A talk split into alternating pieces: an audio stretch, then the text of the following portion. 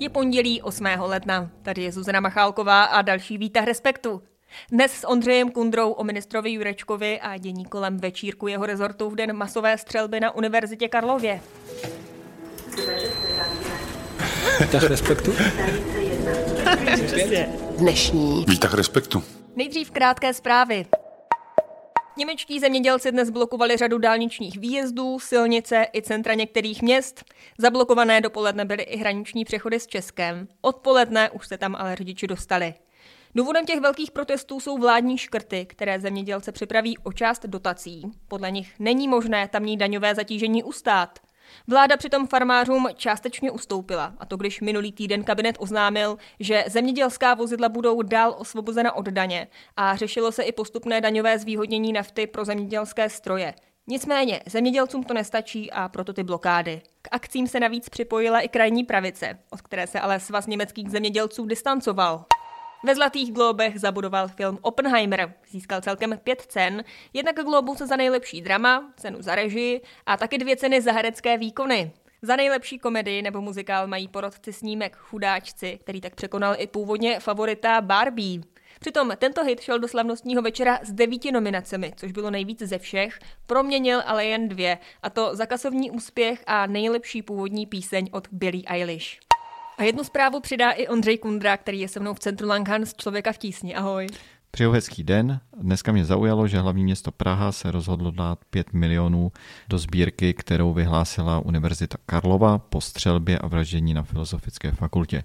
Tak jestli tam Praha ty peníze dodá, což podle všeho ano, tak už tam bude přes 56 milionů a ta částka rozhodně nebude konečná. Je to tak. A ještě k té střelbě připomeňme, že zítra má policie další tiskovku, kterou ty budeš sledovat. Zítra ve dvě hodiny policie má oznámit eh, konkrétnější, přesnější, detailnější informace o svém postupu, ale nejenom o tom, eh, ale také o tom, co zjistila, proč vrah střílel. Budeme určitě informovat. Ondro, moc děkuju a pojďme na naše dnešní téma.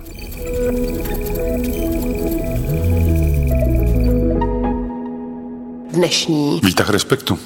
Omlouvám se znovu, protože z mé strany jednak vyhodnocení té otázky ukončit to vánoční setkání dříve a i otázka komunikace bylo chybou. Takto se vicepremiér a ministr práce a sociálních věcí Marian Jurečka vyjádřil v otázkách Václava Moravce. Pořadu České televize se zároveň omluvil za večírek rezortu, který se konal v den, kdy se na Univerzitě Karlově střílelo. Přesněji, ten večírek se konal i docela dlouho poté, co se informace o útoku dostaly na veřejnost. Ondro, pojďme úplně klidně stručně schrnout tu časovou posloupnost. Co se tedy na ministerstvu dělo v ten den? V ten den tam probíhal večírek, který byl podle všeho delší dobu naplánovaný, protože to byl den večírku, poslední týden před Vánoci. Problém byl ovšem v tom, že ministr práce a sociálních věcí, zároveň vicepremiér vlády a předseda lidovců Marian Jurečka se dozvěděl jako celý národ, že došlo k vraždění na Filozofické fakultě.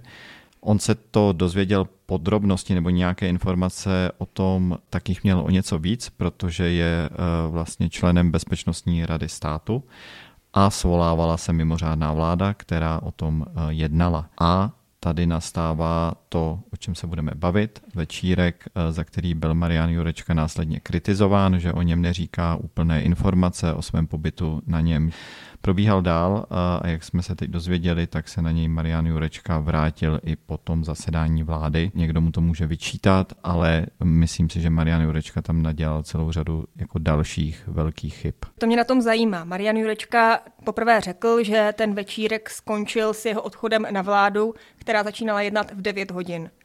Později dal jinou verzi a to, že se po jednání vlády vrátil na ministerstvo. Pracoval bych se tam tak či tak. E, došel se do kanceláře, viděl jsem nějaké ještě nezbytně nutné věci a došel jsem ještě dolů do Atria, kde zůstalo zhruba kolem 30 lidí spíše okruh blížších spolupracovníků, se kterými jsme tam zůstali, já jsem tam zůstal s nimi. Tak co na tom vnímáš jako největší chybu? Že ten večírek pokračoval, že on se tam vrátil na večírek, anebo že mění tady ta svoje vyjádření? Tak já bych se to dovolil nějak jako strukturalizovat. Večírek byl, ale Marian Jurečka si musí uvědomit, že je člen vlády ve vysoké pozici navíc v té vládě, takže část veřejnosti má na něj vyšší nároky, může jí připadat za nesprávné, za neetické, byť on to tak nemusí cítit, že se takového večírku účastní i po jednání vlády, že ho nerozpustil, protože třeba jeho vládní kolega, ministr kultury, minister Baxa ten večírek rozpustil na ministerstvu kultury. Někdo může namítnout, že lidé tam truchlí na tom večírku, že si můžou sdílet jako své emoce, což je samozřejmě legitimní názor, ale vůči členovi vlády let, kdo uplatňuje jiná kritéria. Já bych jako hlavní selhání Mariana Jurečky viděl ve dvou věcech.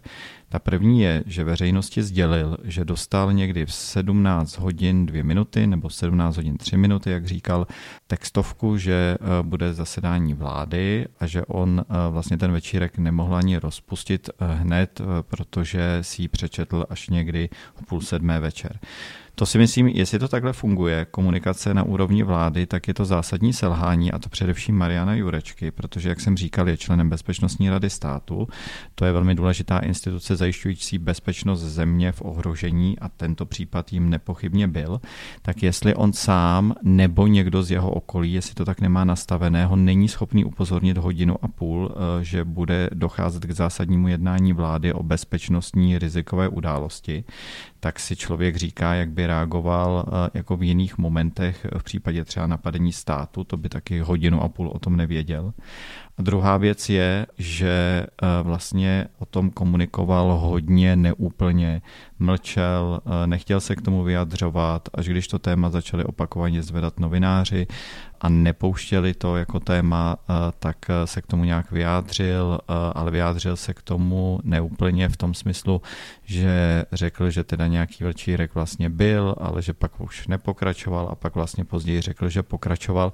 Jinými slovy, on říká, že nelhal lhal. Já jsem nezodpověděl všechny otázky, to je chyba, ale nikdy jsem v té odpovědi neřekl něco, co by nebyla pravda. Ale já si myslím, že i zamlčování informací může být považováno za říkání ne celé pravdy, jde to označit za lež a pak je zase otázka, v čem další ministr Jurečka zamlčuje veřejnosti eh, jako úplné informace. Premiér tradičně kolem toho zaujmul postoj, eh, že eh, na to nebude moc reagovat, že nechce ty ministry a ministra Jurečku ve vládě vlastně vyměnit, protože by mu to mohlo rozhoupat eh, pěti koalici, eh, tak se to snaží nějak jako tak nějak jako přejít tím, že Marian Jurečka se vlastně už jako omluvil, že to nějak vysvětlil a ještě bude vysvětlovat. Taky pozoruhodný moment je, jak Marian Jurečka řekl veřejnosti, že uvažuje o své rezignaci, tak on řekl, že uvažuje zvážení jako rezignace, tak eh, rezignace se buď dává, nebo se nedává, ale oznamovat někam, že možná zvážíte, že zvážíte, že byste časem třeba rezignoval. Když jsem o tom s premiérem mluvil,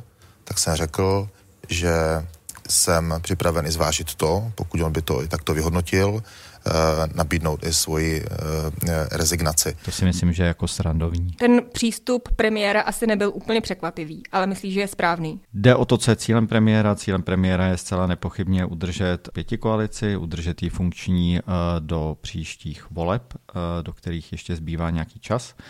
A Marian Jurečka je předseda koaliční strany, to není běžný ministr. Výměnou vlastně předsedy koaliční strany, kdyby ta strana sama eh, něco takového nechtěla ona zatím nevyznačuje prvky toho, že by ho chtěla, Ona o tom sice ještě nejednala, bude o tom jednat, eh, ale zdá se, že Mariana Jurečku téměř jistě podpoří eh, v dalším setrvání v té funkci tak kdyby premiér ho eh, sám odvolal, eh, tak eh, vlastně je otázka, jak by se pak zachovali lidovci a asi by se zachovali tak, že by z té vlády odešli, protože kdyby jim odvolal předsedu, tak jaký smysl pak má, aby ta strana v té vládě zůstávala. On Marian Jurečka řekl, že celostátní výbor lidovců je tedy naplánovaný na konec ledna, s tím, že on nevyloučil, že kvůli celé tady té situaci ho svolá dřív. A zároveň zítra, tedy v úterý, bude v sídle strany jednat předsednictvo.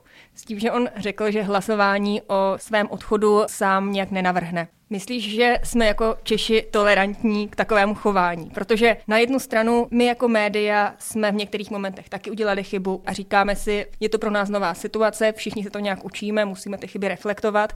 Chceme od politiků to stejné, nebo bychom měli chtít víc? To si každý musí vyhodnotit sám, co chce od politiků. Já bych tady připomněl jinou situaci ve Velké Británii. Tehdejší eh, premiér Boris Johnson eh, neříkal úplné informace o svém postupu, postupu kabinetu a vlastně o svém postupu ohledně boje proti covidu a svolávání večírku, které se děly v Downing Street se skleničkou v době, kdy se ty samé večírky nemohly konat eh, na veřejnosti, tak to vedlo k jeho pádu. I want to apologize.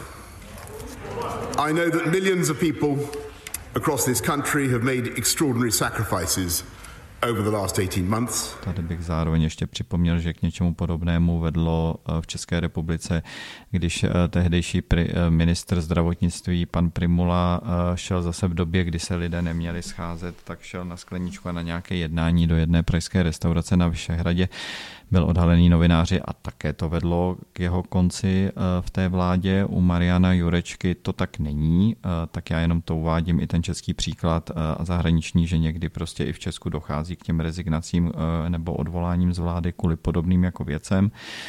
Marian Jurečka to zjevně necítí jako nějaký moment ani lidovci, ani premiér, kdyby to tak mělo být.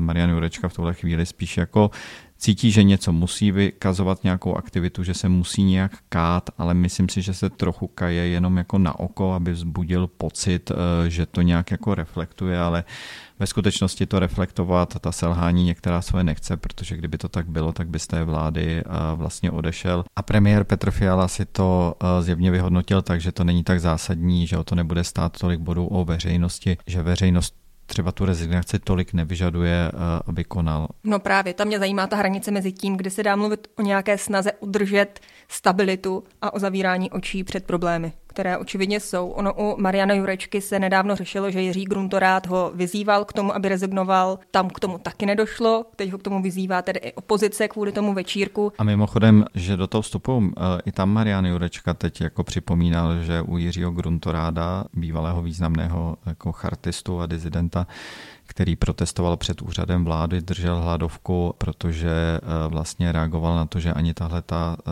vlastně středopravá vláda, která se přihlásila k odkazu charty oficiálně, eh, tak není schopna nic udělat s velmi nespravedlivými důchody pro dizidenty, které jsou velmi nízké. Minister práce Jurečka, že jako nedostatečně koná, tak teď nám ministr Jurečka řekl, že i tady zvažoval, že zváží jednou možnou jako rezignaci. Já jsem za poslední měsíce uvažoval o rezignaci.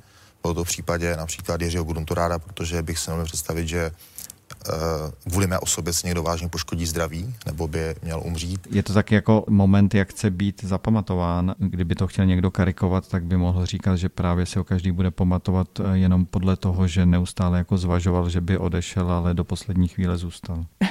takové Cimrmanovské. Sám za sebe, kdybys to měl říct. Je to na rezignaci. To, že o téhle věci Marian Jurečka mlžil, eh, že o ní neříkal dostatečnou pravdu a že si není schopen přečíst jako rychle informace o zásadní události o jednání vlády, tak to si myslím, že jsou vážná jako selhání, která jsou na jeho odchod z vlády. Ondro, já ti moc děkuji za dnešní souhrn ve výtahu. Měj se krásně. Hezký den. A protože už vyšlo nové číslo Respektu, tak šéf-redaktor Erik Tabery schrnuje, co se v něm dočtete. Rozhodně doporučuji ten obálkový text, který řeší podle mě jako důležité téma a to je téma e, zbraní a druhou zbraní, které máme vlastnit. Je to samozřejmě odpíchnuté od té masové vraždy, ale ten text e, zajímavě ukazuje nějaká specifika, která jsou v české společnosti ten text, myslím si, že dobře jako vyvážený v tom, že to není jako hůra, teď pojďme zakázat všechny zbraně. Naopak je to sná o nějaký věcný popis té scény u nás, co všechno tady lze vlastně koupit. Potom takový trochu nečekaný, kratší téma. Ivana Sobodová napsala takový text, který vyvolal docela debatu o tom, jak Teď řešila, že přišla jakoby obydlení, což není tak úplně jako velké téma, to zažívá spousta lidí a nějak se s tím musí popasovat, ale i takovou jako zajímavou souvislost, kdy tam jako předhazovali její novinářskou práci. A kdybych měl zmínit do tří, protože trojka je hezký číslo, tak eh, bych asi doporučil text eh, Pavla Turka na kultuře a je to o tom, jak eh, tradiční mexická hudba vlastně prostupuje do hitparád dokonce i ve Spojených státech, tak je to vlastně víc než jenom o kultuře, je to takový vlastně zajímavý společenský text. A já ještě doplním, že Erik má takové výročí, protože je to přesně 15 let, co je šéf-redaktorem týdeníku Respekt. Tak za celou redakci velké díky. Vítah. Jo. Vítah Respektu. Co ještě jinýho? Dnešní. Vítah Respektu. A díky patří i vám, a to za poslech Výtahu Respektu. Těším se na vás naslyšenou zase zítra v pět odpoledne na webu i podcastových aplikacích.